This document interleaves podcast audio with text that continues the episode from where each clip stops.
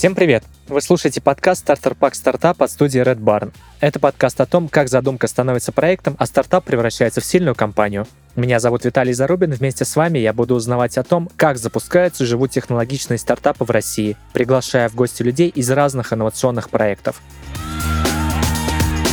Партнер этого сезона – Sprint Host – удобный хостинг с бесподобной техподдержкой.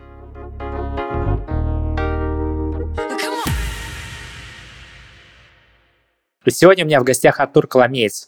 Артур – основатель компании InSmart. Это технологическая платформа, предоставляющая экосистему для работы агентов на рынке страхования. Она реализует полный цикл обслуживания от поиска и покупки полисов у лидеров рынка – Альфа, Ренессанс, ВСК, Ингострах. С момента основания сервис продал более 750 тысяч полисов а на платформе зарегистрировано более 67 тысяч агентов. В 2022 году компания привлекла более 1 миллиона долларов инвестиций. Проект является резидентом кластера информационных технологий фонда Сколково. Артур, привет, спасибо, что пришел, рад тебя здесь увидеть. Представься и давай расскажи о себе немножко побольше. А, привет, Виталий. Спасибо, что пригласил. А, я предприниматель а, из Санкт-Петербурга. Мы делаем а, сервис э, для работы страховых э, агентов, даже уже такое чуть грязненькое слово экосистему, mm-hmm. потому что помимо помимо различных э, возможностей продавать полисы, мы еще создаем различные инструменты вокруг этого. Сейчас мы на рынке самые, самые большие. Вот, в принципе, наверное, все. Слушай, а давай это вот здесь много моментов таких интересных посвятил. Э, давай сразу с размеров рынка начнем. Расскажи, что из себя вообще представляет вот этот э, рынок, э, я так понимаю, автострахования, правильно? А если говорить про продуктовую историю, там несколько видов. Там есть моторный вид страхования, это ОСАГО обязательный вид, это КАСКО необязательный вид, ну хотя если с кредитом, то обязательно ипотечное страхование, есть э, выезжающих за рубеж, да, страхуем, mm-hmm. НС, там всякие, там, страхование спортсменов. В общем, а, есть такие большие крупные продукты, есть mm-hmm. поменьше. Вот, мы работаем, мы работаем с моторкой, с ипотечным страхованием и еще ми- мини-каску там на себя берем. Mm-hmm. А вообще, если оценивать этот рынок там в миллиардах рублей, то сколько это? Или в миллионах рублей? Рынок э, страхования в России это 1,6 триллиона прошлый год, 2,2 триллиона текущий год. Они прогнозируют. И вы занимаете да. львиную долю этого? Не, мы не занимаем львиную долю именно в этом истории. Мы сравниваем себя с подобными агрегаторами ага. онлайн, которые точно так же, как мы, продают э, продукту, продукты агентам либо клиентам. Вот мы среди вот этих ребят первые. А не мог бы ты чуть подробнее рассказать, вот э, где здесь клиент, где условно конечный страховщик и какую вы часть занимаете вот в этой цепочке? То есть зачем вы нужны и какую цель вы закрываете? Ну и, собственно, в чем измеряется объем рынка вот именно вашей ниши?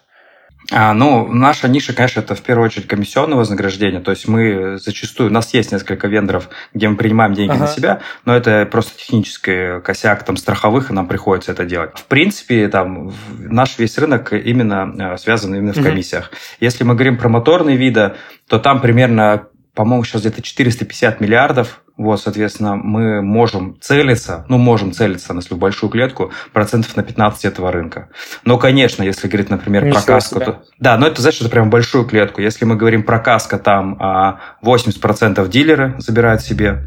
Если угу. мы говорим про ОСАГО, там еще есть всякие юрлица, там есть всякие там спецтехники, Понятно, которых да. мы не можем продавать там в силу разных проблем. Поэтому, а, если говорить уже в конечную, ну, там типа ердов 80, миллиардов 80 про GMV, то, на что мы можем рассчитывать, из них, соответственно, ну, реально, во что можно попасть, это, ну, 10, там, мы считали, 15 миллиардов э, комиссий. Вот, это если говорить про моторные виды страхования. Если говорить про ипотечное, там, жизнь, там, имущество, ну, то есть у нас складывается, да, страхование имущества как конструктива, да, когда ты страхуешь коробку, условно, uh-huh. и страхование жизни заемщика, и еще есть совместительное страхование, это такая юридическая история. Если говорить про нее, то там рынок порядка 550 миллиардов совокупные. Вот, соответственно, мы там целимся в процентов 40 комиссионного вознаграждения, то есть сильно больше. Угу. Ну вот, можно посчитать, сколько там, 200 ярдов 200, 200 ну, евров, да. да, наш потенциальный рынок. Нормально, нормальный размер рынка. 300 получается. Слушай, вот прежде чем мы не перешли непосредственно да, да. к тому, как формировалась идея, uh, у меня рынок автострахования ассоциируется там с Росгосстрах и прочими компаниями. Вот uh, почему они, в принципе, почему вообще возникает такая необходимость в прослойке, которая, по сути, является агрегатором? Ну, то есть, казалось бы, почему там эти компании просто сами не запилили платформу, куда пользователь приходит. Я так понимаю, что ценность далеко не в платформе, как ты в итоге сам тоже, мне кажется, выяснил. А, ну, ну, на самом деле, если говорить про самый старт, да, то, конечно, первая, первоочередная ценность была а, возможности сравнить. То есть, когда а, ЦБ поделил рынок э, в тарифах, да, когда они стали разные, а, появилась возможность просто у клиента, у пользователя сравнивать эту историю. И, конечно же, агент не готов был отдавать э, клиента туда, да, там, в сравни там компании, типа такие банки.ру и так далее. Ему, ему нужно было давать такой же value, такой же сервис, чтобы агент говорил, вот смотри, я, я тут посчитал тебя, у тебя есть, ну, Росгострахи цена 5700, там в, в Альфа-страховании 6500, а в РЕС, там, не знаю, 4700, и там, типа, давай пойдем в РЕС с тобой. Вот это основное. Если это просто вбивать все ручками в B2B э, страховой компании, да, отвечая на вопрос, это просто кошмарная история. Ты будешь это делать там, не знаю, по 30-40 минут, тратя на одну компанию. Соответственно, если ты хочешь, там, не знаю, там, работать с 10-15 клиентами в день, ты просто этого не сможешь. Да, либо у тебя гигантский штат, а комиссии не окупят. Либо, либо идти к нам. Поэтому мы и появились, знаешь, как такая необходимость в рынке. А дальше мы уже работали над, над э, добавленной стоимостью всей этой истории. Расскажи вообще, как развивалась компания, с чего начинала? Ну, то есть со стороны, мне кажется, довольно тяжело к такой идее, в принципе, прийти, ну и зайти в нее. Ты где-то в этих кругах просто крутился до этого? Да, так получилось, что мы поставляли бланки агентам в регионы.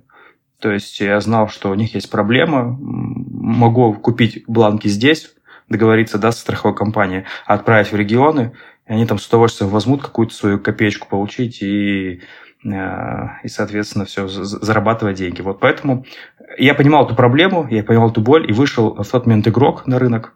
Такой, он очень похож на всю эту историю был, он сразу рванул, забрал на себя львиную долю. Мы понимали, что если мы запустим такую историю, мы точно там разорвем. Пошли искать. Удалось найти ребят, которые такое уже сделали. Подобное. Они там, ну, как сделали там, на самом деле там костыльная история. Мы ее купили и начали продаж, первые продажи. Что дальше было? То есть, э, когда вы столкнулись с первыми продажами, ты понял, что идея, в принципе, рабочая, и начал как-то вот в этом направлении развиваться? Слушай, я помню, мы э, залили 5000 рублей в ВК для рекламы, да, ну, помимо своих агентов, которых я подключил, а, я не знаю, там, по-моему, за день там 200 или 300 лидов упало, и мы там с партнером сидели, звонили а, этим агентам, присылали им логины, пароли, там, подключали их, ну, то есть раньше не было автоматизации, uh-huh. у нас никакой там было стороннее решение. Вот я понял, что это просто разрыв. Ну, дальше мы просто начали искать деньги и пилить свое решение. Когда это типа происходило в течение там месяца, недели, то есть сколько проходил вот этот этап, знаешь, когда еще денег, собственно, нет, но идея уже понятна. Ну, на самом деле, это такой не, не супер прям длинный этап. Слушай, мне даже по срокам сложно сориентироваться, как, как это происходило. То есть, э, если говорить про сам поиск денег, то мы их нашли там буквально там, на втором инвесторе, то есть за две недели, и mm. подписали контракт, и там, буквально через три, деньги, через три дня получили деньги. Если говорить про сколько мы пилили сами, да, свой продукт, то это там заняло где-то, ну, где-то там, 4 плотных месяца. Таких прям постоянных, да, там закрыли разработчиков uh-huh. словно в комнате, а там так и было. Там такая без окон, без дверей было два разработчика, которые с утра до вечера пилили систему. Ну, вот MVP такой, да, а, примерно такая вот история. А можешь немножко детальнее рассказать вот этот этап все-таки жизни компании, когда еще не было э, стабильного финансирования? Но при этом было понятно, что идея работает. Ну, собственно, есть деньги, э, там свои, по сути, вкладываешь, есть следы. Э, как, как ты искал вообще разработчиков? То есть это же тоже там для многих довольно большая загадка, как начать разрабатывать продукт, вкладывать там свои деньги. Расскажи про это чуть подробнее, пожалуйста.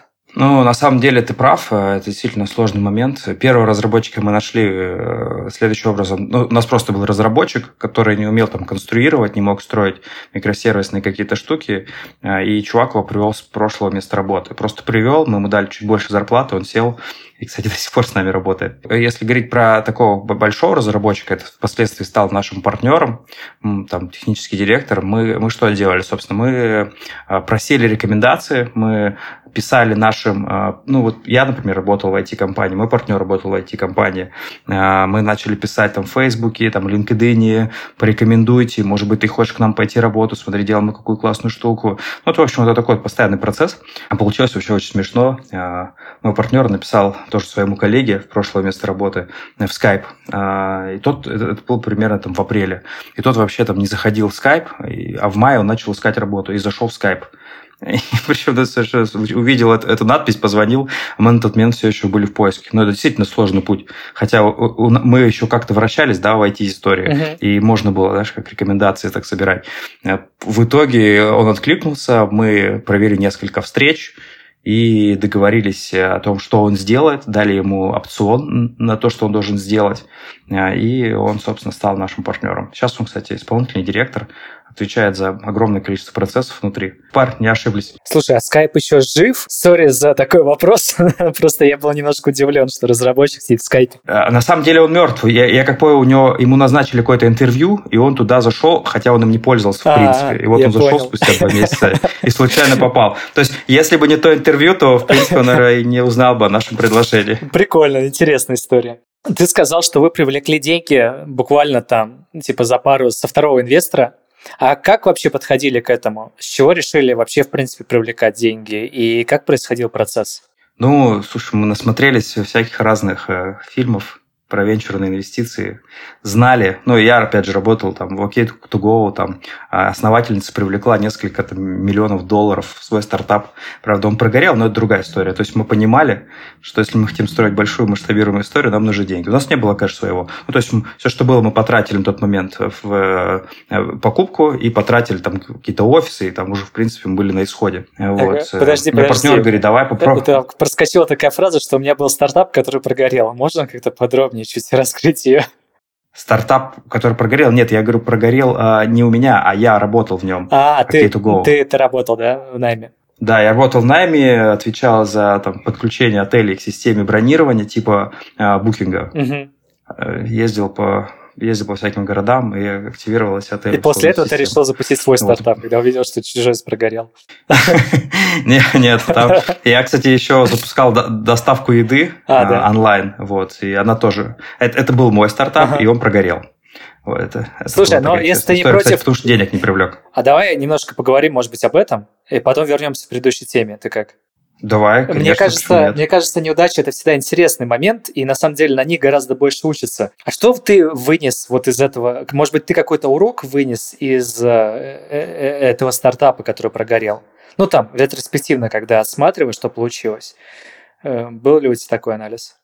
Ну, конечно, был. На самом деле я в стартапе, то, а, наверное, исключительно по своей какой-то жадности старался сделать все сам. То есть э, я развозил еду, я там uh-huh. привлекал людей, да, там пытался понять, как работает маркетинг, там заливал туда все, ну много-много времени тратил, там не знаю, паял эти коробочки с едой, разрабатывал там с, шеф, с шефом меню, э, отвечал там за, за персонал. То есть я, представляешь, я сделал, делал просто все. В какой-то момент я просто психанул и сказал, так, чувак, теперь ты работаешь, а, а я там чуть отдохну, поеду, и все. И как бы на этом можно было историю похоронить.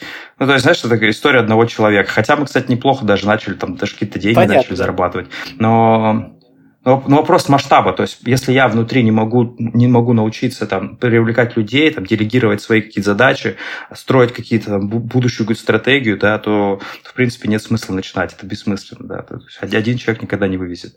Я это все взвалил на себя и помер. Ты это как бы узнал для себя по итогу вот этого стартапа, или ты еще там где-то подсматривал? Просто то, что ты говоришь, созвучно. Я сейчас прохожу курсы Высоцкого, ну, слушаю его ролики на Ютубе. Александр Высоцкий, он как раз таки говорит про систематизацию бизнеса, про то, что нужно строить компанию для экзита сразу и так далее. Ты к этим мыслям сам пришел или тоже где-то поглядывал?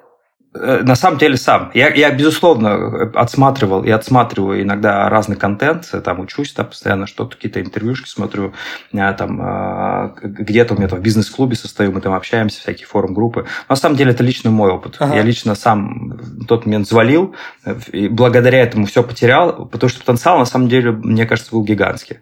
Просто нужно было идти ага. до конца. Ну и там заниматься процессами. Ну, ты когда в отпуск, из отпуска вернулся, понял, что надо это переключиться? Да, надо переключиться, надо понимать, что, во-первых, э, строить бизнес не одному, да, то есть искать, во-первых, твердых людей, которые будут заодно с тобой распределять обязанности, да, и строить команду. Если э, все одному делать, это бессмысленно просто. Я обратил внимание, что когда ты говоришь об InSmart, э, ты упоминаешь «мы», Э, соответственно, я предполагаю, что у тебя есть партнер. Расскажи, как у вас делятся обязанности между ним, ну и, может, пару слов о нем тоже. Ну, на самом деле, мы, мы начинали эту историю как два основателя там, с моим партнером Денисом Мишиным. Он э, до сих пор тоже в операционном управлении, как и я. Собственно, чем он занимается? Он, он отвечает сейчас за стратегию развития в регионах, нанимает команду, э, ну и, по сути, отвечает за такие высокоуровневые продажи, я так их назвал. Uh-huh. Вот. Э, есть еще вот третий партнер, но я его бы уже обозначил как вторым, потому что тот спектр задачи те э, истории, которые он взял на себя, они там сильно больше, ну, то есть он гораздо более системный, ответственный чувак. Если говорить про Дениса, мы с Денисом такие, знаешь, оба такие селзы-продажники. Uh-huh. Ну, то есть мы там эгегей, вперед, погнали, давайте делать. Он же такой, так, парни, стоп, давайте декомпозируем наши цели, uh-huh. давайте посчитаем, как мы это будем делать и так далее. Вот, поэтому тут э, сила... М- один партнер за продажи, большую клетку отвечает, второй отвечает за бизнес, построение процессов, построение команды внутри, uh-huh. и я сейчас отвечаю за стратегию, за внешние какие-то коммуникации, там, за пиар. Вот сейчас хотим конфу сделать, кстати, большую для страховых агентов. Хорошая тема, хорошая Тоже тема, да, как следующий шаг для узнаваемости. Слушай, ну очень классно звучит, как у вас прям разделены обязанности. Прям чувствуется, да, операционная какая-то часть, часть маркетинга, часть продаж. Это исторически так сложилось?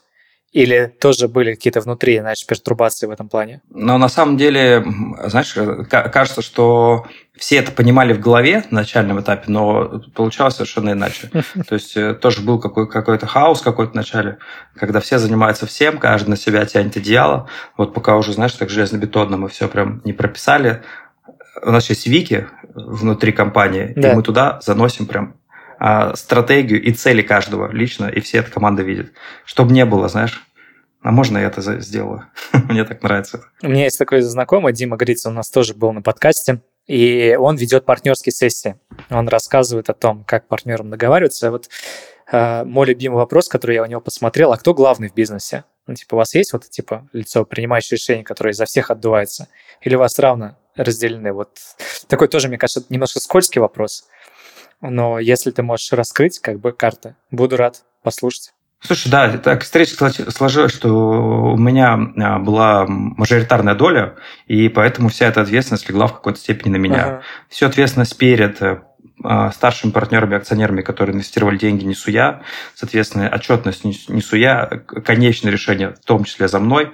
Поэтому, мне кажется, без этого вообще никак. И даже когда мы начинали эту историю с Денисом, я сказал, это, это, я, я об этом уже споткнулся. Вот у меня был ранее не очень плохой опыт в другом, в другом проекте. Я понял, что 50 на 50 – это плохая история.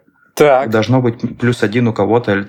Да, потому что если два человека принимают решение, это беда. Вообще. А давай, еще один прыжок в прошлое. Да? Расскажи, что там были за приколы, когда было 50 на 50. Ну, собственно, я делал мусорный бизнес э, в Питере. А, что это значит? Мы там собирали, ну так вкратце просто расскажу, uh-huh. он так звучит как мусорный, но мы, собственно, ставили э, производственные площадки на а, полигонах, договаривались с управляющей компанией, там персонал собирает э, различный там, э, там пластик, э, там, картон и так далее. Мы его прессуем и продаем. Ну, такой, знаешь, бизнес. И сам, кстати, неплохой был бизнес. Вот. И, собственно, был другой партнер, которого была половина доли, и у меня была половина доли. И он видел развитие компании таким способом, а я видел развитие компании таким способом. И в какой-то момент мы просто не смогли договориться. И, ну, это, знаешь, это череда, во-первых, маленьких э, вот таких недоговоренностей, которые э, и, э, и персонал не понимал, что делать иногда, да, и в большую стратегию там, и договоренности это тоже в том числе влияло. То это привело к тому, что компания развалилась, и больше с вами перестали работать управляющая компания, и все. Ну, то есть там просто точка, в которой уже, вы уже не можете договориться друг с другом, да, примерно? Да, точка, где не можем, каждый видит ситуацию по-своему, и это проблема, да. Нужно сразу на берегу говорить, вот, вот например, ты там, да, там, не знаю, Виталий, плюс один процент, и твое решение конечное. И тогда будет проще. Мусорный бизнес, слушай, ну, я сам из Питера просто, я, я все детство провел на Новочеркасской. Мне вот интересно, такой бизнес, он очень, ну, знаешь, как мне кажется, то ли скользкий, ну, такое какое-то сразу двоякое впечатление для предпринимателя возникает. А как вообще заходит в такой бизнес? Ну, типа, ты же не можешь с порога так такой, типа, займусь-ка я перевозкой или обработкой там бумаги, да? А, ну, тут э, как раз-таки партнер позвал, говорит, что он там познакомился с одним из менеджеров управляющей компании. Это, эта управляющая компания отвечает за полигоны в Ленинградской области. Ага. Вот, э, говорит, «А, а, они там никак не могут настроить процесс э, отсортировки мусора, давай пойдем попробуем. У меня были деньги, у него были договоренности, э, я в эту историю проинвестировал, мы пошли.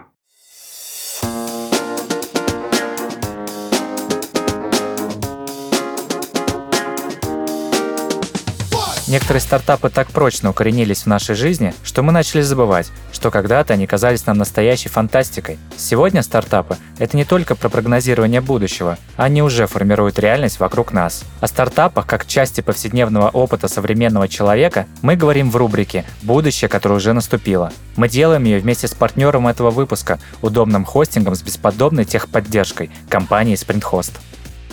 В этом выпуске мы расскажем о том, как инновации помогают нам поддерживать свое ментальное здоровье. Общий признак успешных стартапов – они меняют будущее. Ясно, это первый в России сервис по онлайн-подбору психологов, который существует с 2017 года. Данила Антоновский, основатель стартапа, решил создать сервис, чтобы структурировать психотерапию и облегчить процесс поиска подходящего специалиста. В мире существует более 500 разновидностей психотерапии, и разобраться в них самостоятельно очень сложно. Тем более в России эта область не лицензируется, и есть высокий риск наткнуться на некомпетентного специалиста, который окончил двухмесячные курсы вместо университета. Стартап Ясно быстро нашел отклик у аудитории, так как решил эту проблему. Сервис тщательно отбирает хороших специалистов и отсеивает всех, у кого нет опыта работы, образования, отзывов и регулярной супервизии.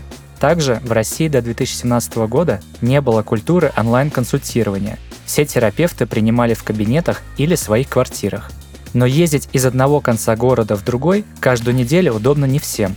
Ясно позволил людям получать консультации от своего психотерапевта из любой точки мира – Чистый и прозрачный сервис видеоконсультаций, на котором работают тщательно отобранные специалисты и установлена единая цена на все сессии, это инновационный прогресс, который уже помог тысячам людей решить свои внутренние конфликты и каждый день меняет наше будущее к лучшему.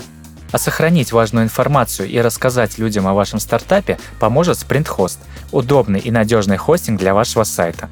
У SprintHost очень заботливая служба поддержки. Ребята всегда помогут с размещением вашего сайта, регистрацией домена, ответят на все вопросы и расскажут обо всех фишках сервиса. SprintHost входит в топ-5 лучших хостингов России, а опытные специалисты размещают сайты уже более 17 лет.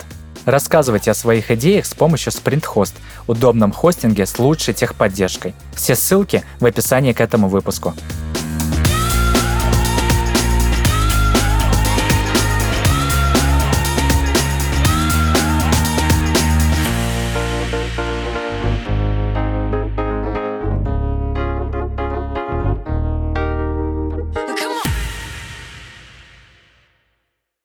Слушай, это очень интересная, интересная история. Я здесь вижу такой паттерн, может быть. Э, просто вот в этой, в этой теме э, есть клиент конкретно, который готов платить. А сейчас у тебя свой бизнес, в котором ты нашел боль. Да, и вот мне кажется, что тот угу. бизнес как раз-таки отчасти мог не удаться, потому что там боли не было. Там был просто клиент, для которого делали услугу на заказ. Такая типа сервисная модель, да? Поправь меня, если я не прав, я, может быть, заблуждаюсь. В какой-то степени так и есть, да, в какой-то степени так и есть. Впоследствии мы же не смогли договориться. Это компанией. просто, мне кажется, не масштабируется, на это многие спотыкаются. Я думаю, ты в курсе, в России там тысячи айтишных компаний, у меня компания разработки, таких же, как я, там э, сотни предпринимателей. И я знаю, что большинство из них как раз-таки э, существуют вокруг одной компании. Типа, есть э, я бы хотел вот эту мысль обсудить, потому что мне кажется, это довольно интересный нюанс. Вокруг чего ты строишь бизнес? Вокруг клиентской боли или когда тебя привели к клиенту, условному, и ты пытаешься как бы сделать для него и на рынок это же затиражировать. Очень часто это тупиковая история, потому что у всех клиентов разные потребности. Ну, на самом деле, да, я с тобой действительно согласен. Но тут просто, знаешь, почему я тут кейс классно вспомнил про масштабирование. Я недавно был на встрече с чуваком, который точно такой же бизнес сделал, как я, в Питере на сортировке. Сейчас они достраивают завод по переработке крупнейший в России там привлекли там 10 ярдов э, да, инвестиций в эту историю. И, а, да, а, а у меня тоже, кстати, была в тот момент э, такая идея, мы просто до этого условно не дошли, ну, бросили тогда, да, там как-то расстроились, что у нас ничего не получилось, изобилие. Да ты что, ничего Поэтому, себе. Но, но в целом я с тобой согласен. Боль, а, ну, то есть какое-то решение через боль, да, оно 100% эффективнее и покрывает больше, да, больше масштаба, нежели а, чем просто история там одной компании. Действительно, ты прав, э, у каждого, во-первых, даже, знаешь, вот ты вот работаешь с одной компанией, э, делаешь что для нее, потом приходишь к другой, а они, может, и хотят что-то подобное, но у них видение на это совершенно другое, и они mm-hmm. хотят совершенно это по-другому. Это знаешь, как с CRM-ками. Да-да-да. Когда с CRM-ками там а, в, в каждой CRM есть куча подходов для каждого бизнеса. Знаешь, ну, они там постараются создавать шаблонные истории для каждого бизнеса. Хотя, по сути, бизнес-то один, там ничего да, не меняется. Да, да. Воронка, да, она единая, но тем не менее. Да, бизнес-процессы, бизнес-процессы везде разные. Понимание этих бизнес-процессов у всех разное. Да? У кого-то телеграм-сообщение – это уже большой комплайнс. Слушай, ну, пофилософствовали хорошо, давай вернемся к нашим баранам. А, ты привлек деньги. Расскажи, а как вообще, вот ты когда привлекал, на что ты опирался? То есть не было смущения, что ты отдаешь часть своего бизнеса непонятному человеку, типа непонятная личность будет владеть твоим бизнесом вместе с тобой, в который ты вложился уже там душой, кровью, потом. Как ты вот с этим вообще жил? Как подбирал человека? На, на что смотрел в первую очередь? Слушай, я, я, я, я чувствую себя абсолютно, чувствовал в тот момент абсолютно неопытным. А, ты знаешь, какая история произошла интересная? Нам сначала мы хотели привлечь 1 миллион рублей, ага. а, нам отказали, и когда мы там попросили у другого два с половиной, и нам согласились, мы такие, вау. Это знаешь, когда тебе что-то не дали, а потом ты что-то получил. Но оно как-то работает, знаешь, я не знаю, как в продажах, наверное, то же самое. Когда тебе одно предложили, а потом цена поднялась, и ты такой, быстрее, быстрее надо купить. Кайф. Такой какой-то момент внутренне сыграл. Вот, и честно, я не переживал э, на тот момент по поводу доли в фирме. Вообще uh-huh. не переживал. Я больше думал о том, как нам быстрее это запустить, как это быстрее, знаешь, чтобы заработало. Э, я вообще пытался даже не думать об этом. Потом я, конечно, много раз думал, почему такая маленькая оценка, зачем мы это сделали, э, где эти те, те самые смарт money. Вот. Э, но если сейчас уже да, анализировать, то это действительно хорошие деньги были. То есть это действительно деньги с подходом, который дал инвестор, дал много связей, много новых партнерств и так далее. Поэтому хорошие деньги. Слушай, а вот расскажи, как вообще складывается капитализация компании? Вот если бы ты сейчас привлекал деньги, то как бы ты их рассчитывал? Вот как предприниматель, у которого там не то, что финмодель, ну там финмодель это максимум, что у него есть, да, ну, вспомни себя, э, э, там 4 месяца компании, у тебя э, жопа в огне, тебе нужно как бы продукт делать и продавать, и одновременно еще 300 тысяч дел различных. Как в этот момент оценить вообще в смысле, в целом, там, миллион много или два мало? Слушай, на этапе пресида, да, так как называемый, или MVP, вообще, мне кажется, когда у тебя нет такого постро- построенного планирования продаж, и понимание, сколько ты заработаешь, вообще это очень субъективная история. Какая может быть оценка, это, знаешь, э, пальцем в небо. Ну, то есть э, один говорит, я хочу 100 миллионов за эту историю, mm-hmm. хотя там ничего нет, потому что у меня там был бэкграунд, а второй говорит, я хочу там 10 миллионов за эту историю. А тут, тут сложно определить. Если говорить сейчас, мы уже понимаем, какие мультипликаторы на рынке, как нас могут оценивать и за что оценивать, и все это зависит от многих факторов. Да. В первую очередь, это, конечно, если говорить про пресид, это бэкграунд обязательно, то есть все смотрят на бэкграунд, как если, знаешь, модель вообще мне очень нравится, там смотрят, какое у тебя было количество косяков. Чем больше у тебя компания закрылась, тем более твердый ты э, в будущем основатель.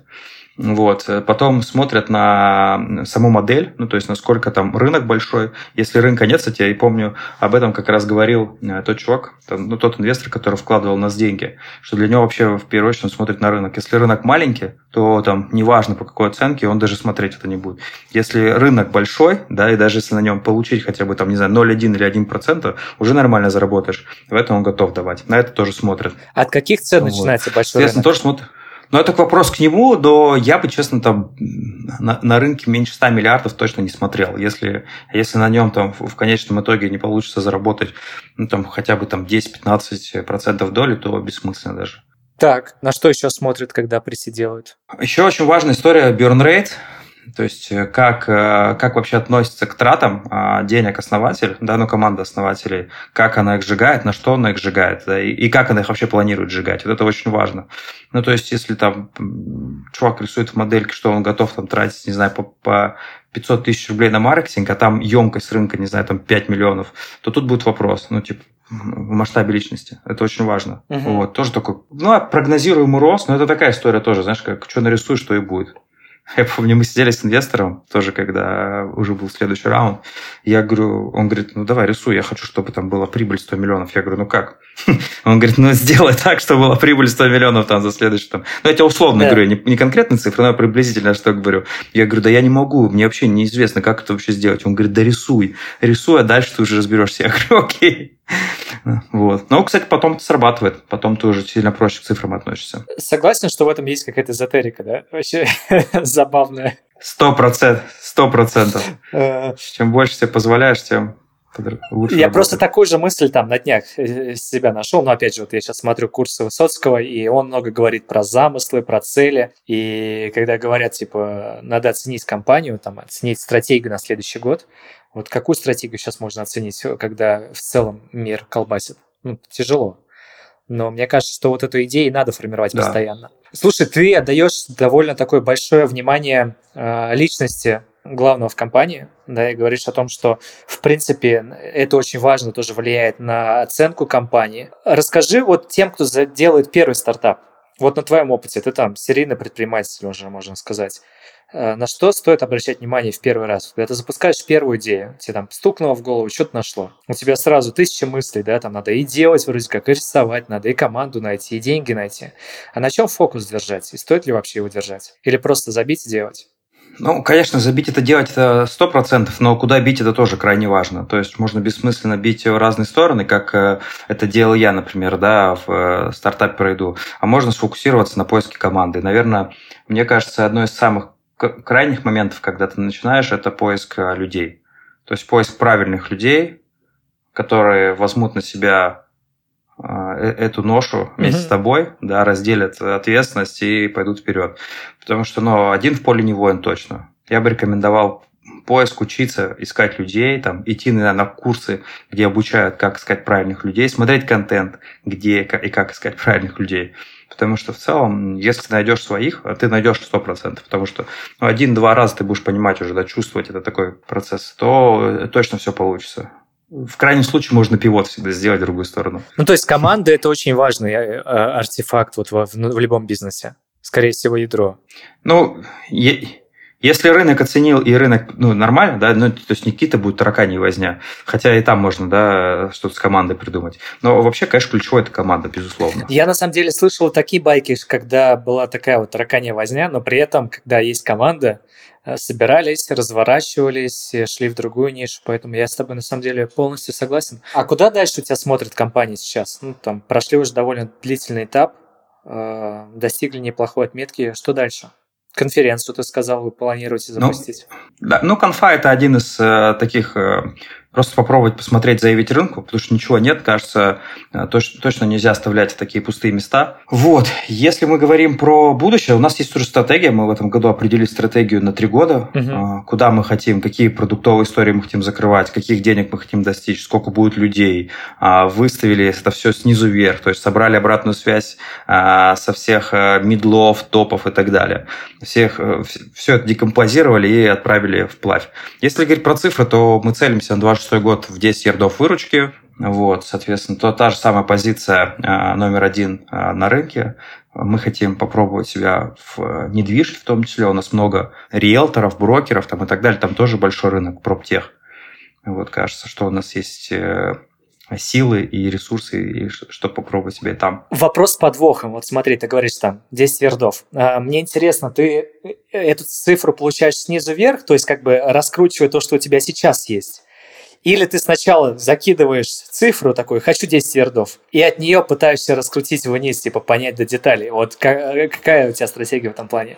А, а это, знаешь, это и, и, и так, и так мы делали. Но изначально просто пришла в голову идея, что мы должны стоить 10 миллиардов. Uh-huh. Ну, ну, как бы решили, что должно быть так. Вот дальше я пошел э, продавать это топом. Ну, то есть это знаешь, как, да ты что, как? Это невозможно. Я говорю, ну как? Смотри, вот это мы сделали, ставили, получилось. Вот это сделали, ставили, получилось. Ну, в общем, сначала это прорабатываешь, э, чтобы, знаешь, условно в, в, в их голову загрузить, чтобы они реально там начали с этим жить. Uh-huh. Вот. Дальше, когда, когда они... Дальше ты идешь с ними на стратегию. На стратегии ты заявляешь эту цифру, И мы уже совместно ищем способы, как этого достичь. В какой-то момент они понимают, что все собралось, конструктор собран. Дальше они идут к медлам. Медлы, как мы это будем делать? У нас вот такая вот цель. Давайте вместе подумаем, с помощью чего мы будем это закрывать. Они идеи накидывают, мы это все вместе еще раз собираем. Да, потому что когда есть идеи снизу, э, а, они сильно эффективнее. Во-первых, они берут за это ответственность, угу. сильно эффективнее их выполняют, да, сами в это верят. Э, вот поэтому мы вот именно с такой стратегией шли. И, и все это вот комбинируется и выкладывается как общая стратегия. Ну и несколько итераций таких проходит, я так понимаю. То есть нужно несколько подходов сделать. Да, несколько подходов, конечно, да. Мы в совокупности потратили на это около месяца. Ну да, формирование стратегии на три года, в принципе, нормальный срок за месяц сделать. Слушай, а вот э, вы довольно длительное время уже там развиваетесь. Расскажи, какие были такие интересные, запоминающиеся моменты? Положительные, отрицательные? Что запомнилось? Знаешь, это как с отзывами, наверное, да? Никто не пишет хороших отзывов. Однозначно. А, то же самое и у нас. Да, да, все, все, все помнят только самое плохое, но, э, наверное, когда ты выходишь ну, на дистанции, это кажется уже не таким плохим. Вот. Э, кстати, мы сейчас столкнулись уже с третьей проблемой, новый вызов, скажем так, так компании. Угу. Вот. Если говорить про неудачи, да, ну или такие, да, там, такие плохие моменты запоминающиеся компании, это было две. Э, они обе были связаны с э, банкротством, банкротством компании, когда, собственно, это когда наступила пандемия, и наша выручка упала в два раза нам пришлось снижать. Ну, то есть мы там прям приняли такое тяжелое решение, как э, давайте уменьшим э, зарплаты, в себе вообще уберем, а всем остальным уменьшим вдвое. Вот, и непонятно было, как вообще компания среагирует. Ну и вообще, в принципе, в тот момент, э, что это, как бы выжить, как бы выжить. Там, выручка X2 вниз, угу. показатели не растут, вот, деньги закончились, вот, там, продали машины мы там с Денисом. Слушай, и как, и как ты это доносил до, до команды? Ну, то есть это же такое довольно сложное решение. Многие люди могли уйти. Ну, на самом деле, как есть. Тут э, мы всегда исповедовали такую историю, то есть э, честность и открытость – это один из таких важных правил. Когда они в принципе, все понимают, как обстоят дела, э, все видят графики, все понимают, ну, условно, сколько мы там тратим денег, угу. все понимают, как мы боремся за точку ноль. Вообще тогда была основная цель – это дойти до точки ноль, да, когда мы будем без убытки.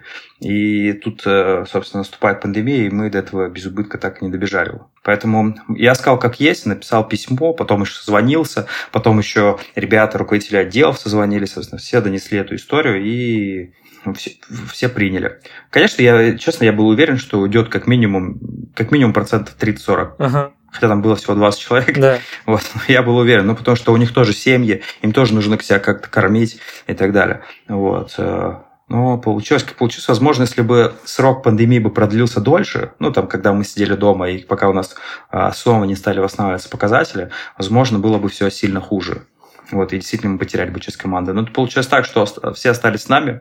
Мы компенсировали впоследствии им небольшую часть а, тех денег, которые они доработали. Uh-huh. Вот. Э, и, и на самом деле процентов 80, наверное, с того момента до сих пор с нами. То есть такие уже старички, уже 5. Ну, это хороший показатель. Да. Ну, там ушло пару менеджеров по продажам, но ушло там просто там, по причине, один там переехал в другой город, а второй там mm-hmm. пошел в рост, там мы не могли ему обеспечить. Ну, такое, знаешь, все готовы были оставаться. Вот, второй момент – это СВО, прекрасное СВО, такие, да, ключевые даты в России за последние э, да.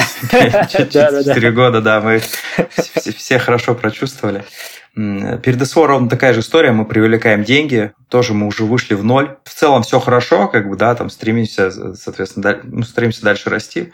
Происходит СВО, э, сделка на стоп, по привлечению. Чуть, короче, тоже выручка начинает падать, мы понимаем. А мы прям готовились, знаешь, у нас тоже там это все подрос под масштабирование, эта сделка прям вот прям должна была сыграть. Вот, но в итоге сделка на стоп, ребята говорят, мы сейчас инвестировать не хотим, либо хотим, но с дисконтом. Мы такие, блин, ну какой дисконт? Они такие, нет, по-другому мы не готовы. Мы такие, ну окей, в итоге мы взяли деньги с дисконтом, пересмотрели свою модель, потому что там была история на продажу, мы пересмотрели модель э, на дивидендную историю, и после этого все изменилось. Ну, такие, знаешь, тоже кор истории, моменты перелома, знаешь, через боль. Слушай, а вот расскажи, э, пересмотрели свою бизнес-модель на дивидендную. Ну, то есть, как я это вижу, есть какая-то фин-модель, по которой вы получаете там условно выручку с продажи, ну, за комиссию условно. А что значит пересмотрели на дивидендную? То есть, что меняется технически? А, ну, ну, тут история какая? То есть, когда ты хочешь продаться, ты э, максимально накачиваешь деньги, э, деньгами компанию, ну, накачиваешь оборот да, деньгами. То есть, ты условно где-то там покупаешь в ноль, где-то покупаешь трафик в минус, да. Твоя задача ага. основная – это чтобы твоя капитализация была максимальной, потому что, в принципе, все оценки происходят по капитализации.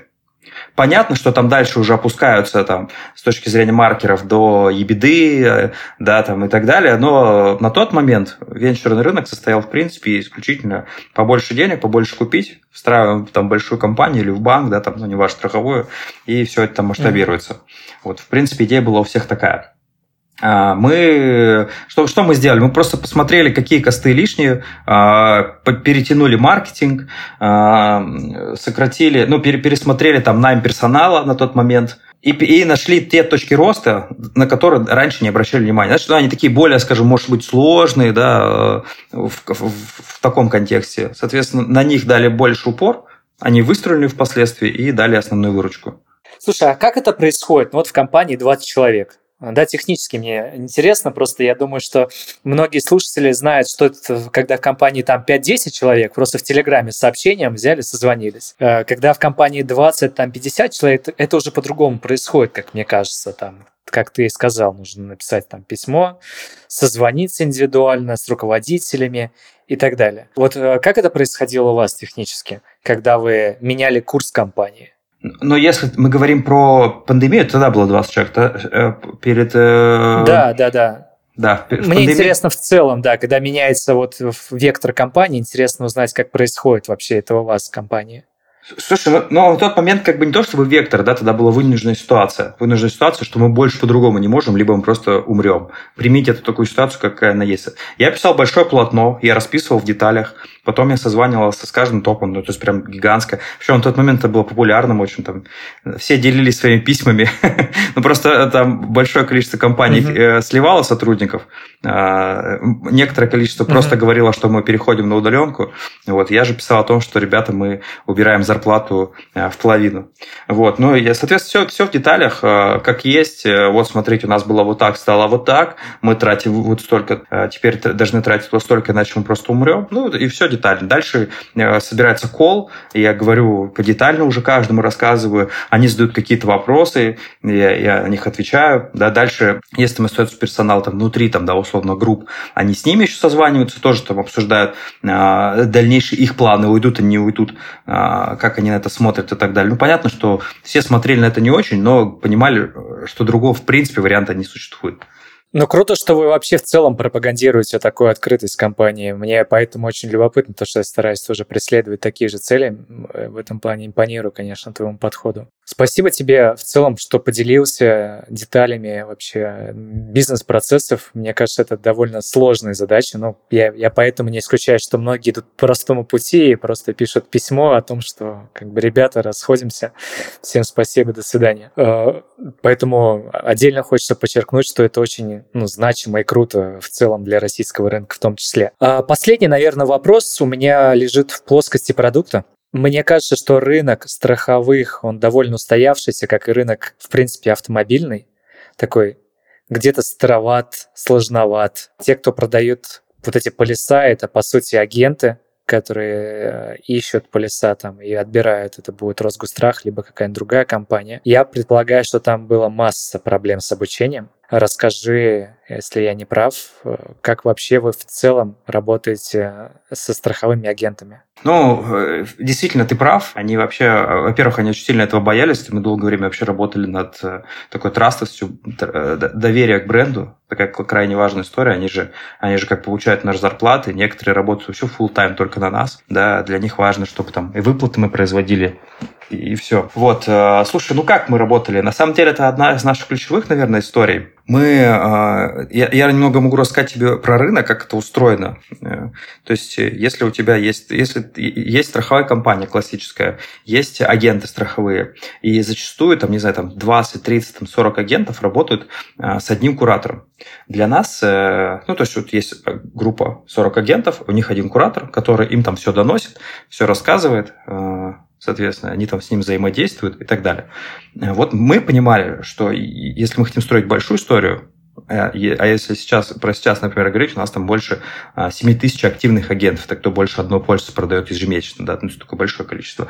То есть это представь, сколько нужно было бы кураторов нанять, чтобы они всех вели. Вот мы эту историю решали через продукт. Вот, мы создавали внутри автоматические воронки взаимодействия с э, агентом, мы создавали там CRM-ку внутри, там, делили там на большое количество ролей, э, и все это внутри объединяли. То есть зачем? За, тем, чтобы создавать такую омниканальность и смотреть вообще, как он взаимодействует с системой, на основании этого уже что-то выдавать. Ну, например, не знаю, ты зашел там в систему от самого банального, да, тебе приходит там видео, да, сразу там или какой-то анбординг о том, что нужно сделать вот здесь вот, что нужно сделать вот здесь вот. Э, если у тебя есть какой-то вопрос, ты там пишешь в чатик, например, э, где-то мы сами подсвечиваем, как тебе к этому прийти. Ну, то есть, знаешь, это такая автоматизированная история, чтобы не закапываться с постоянными созвонами uh-huh. и так далее. Э, вот мы шли через это, то есть э, это основной наш э, вектор развития, чем мы, в принципе, отличаемся. Когда построили такую систему, стало сильно проще. У нас огромное количество всяких воронок взаимодействия. Действительно, там у нас больше только там 70, по-моему, сегментов, и на каждый сегмент там по несколько воронок. Я еще не говорю про количество действий. А если говорить с точки зрения omnicanальности, то мы, в принципе, представлены а, во всех а, точках взаимодействия с пользователем. Вот шли угу. через это, это ключевое. Э, благодаря этому нам, нас там, не, там 10 человек в поддержке и там, не знаю, там 6, человек, 6 человек на реактивации управляют э, большим количеством страховых партнеров. То есть вы такую партнерку, по сути, запустили? Э, не, не, страховых партнеров, это я имею в виду агентов. Это не партнерка. Это а, агент. Ага. Да, то есть э, вся фишка в том, что система сама э, на основании того или иного действия, которое мы там проанализировали, что он делает или не делает, подставляет ему э, внутри там либо подсказку, я не знаю, либо там э, звонок с нашей стороны, либо там, не знаю, написание на WhatsApp, да, ну, чтобы ему было объяснить, либо там подключает его к конференции, которую мы там проведем через какой-то момент, да, там прямой эфир по какому-то новому продукту и так далее. То есть вот такая, знаешь, когда, угу. когда ему не нужен менеджер личный, когда система есть личный менеджер, менеджер внутри. Я понял. Слушай, интересно очень. Прям так красиво описываешь, у меня сразу формируется ассоциация, как это должно выглядеть. Чувствуется твой предпринимательский опыт. Я э, тут придумал блиц небольшой. Мы подходим к финальной стадии. Парочку вопросов тебе задам, буквально экспромтом. А технологии вообще важны, как ты считаешь? Технологии 100% э, важны, то есть я уверен, что э, без новых инструментов там, мы не шагнем, на нов... не перейдем на новый уровень, да, как, например, сейчас uh-huh. там, тот же GPT да, позволяет действительно создавать уникальные вещи, там, заменять людей там, в некоторых процессах и так далее. Э, а, ровно как и там, базовая автоматизация. Поэтому, конечно, важны. Без них никак. На раннем этапе развития компании что важнее, технологии либо sales? О, хороший вопрос. А, вот, короче, если честно, мы пошли в технологии. Мы забили на продажи, а это ага. была наша такая слабая история. Мы сразу хотели сформировать, знаешь, фундамент. И эта история, наверное, к масштабированию. Yeah. То есть мы понимали, что дальше мы упремся. Если мы сейчас вот не сделаем вот это, э, мы по-другому не можем. Поэтому, если говорить про нашу да, историю, то для нас технологии сыграли ключевую историю. Кайф, кайф. Как ты считаешь, у руководителя нужно обучаться? Руководителю нужно обучаться? Да. Да, конечно, конечно. То есть я когда был там пять лет назад, я был совершенно зеленый. Нужно обучаться. Я не говорю там про какие-то программы MBA в Сколково там или, или... Нет, но нужно постоянно подчеркивать. Ну, то есть я для себя, знаешь, ищу э, постоянно точки роста. То есть особенно там, где тяжело, mm-hmm. там, где боль, я понимаю, ну все, я уперся, вот здесь точно нужно над собой работать, нужно менять там подходы, там где-то где читать, где-то узнавать. Без этого никак. И более того, компания растет вместе с уровнем роста руководителя. То есть пока ты на каком-то одном уровне, да, да, ты останешься на этом же уровне. Как только ты начнешь качать себя, да, даже, может быть, софт скиллах, даже где-то в жизни, да, сделать какие-то изменения, то компания будет делать это вместе с тобой. Никак иначе. Слушай, кайф. Спасибо тебе большое, Артур, что поделился мудростью. Классный очень experience. Прям я закайфовал по полной. Я желаю успехов в компании тебе в частности. Надеюсь, что ты все-таки запустишь свой завод по переработке. Или уже это не актуально? Не актуально, не-не-не. Э, э, надейся, что мы 10 ярдов сделаем в 26 году. Это будет точка. Буду, буду держать кулачки. Спасибо, Виталий. Ну все, тогда да, хорошего тебе вечера. Спасибо еще раз. Давай, на связи. Спасибо и тебе.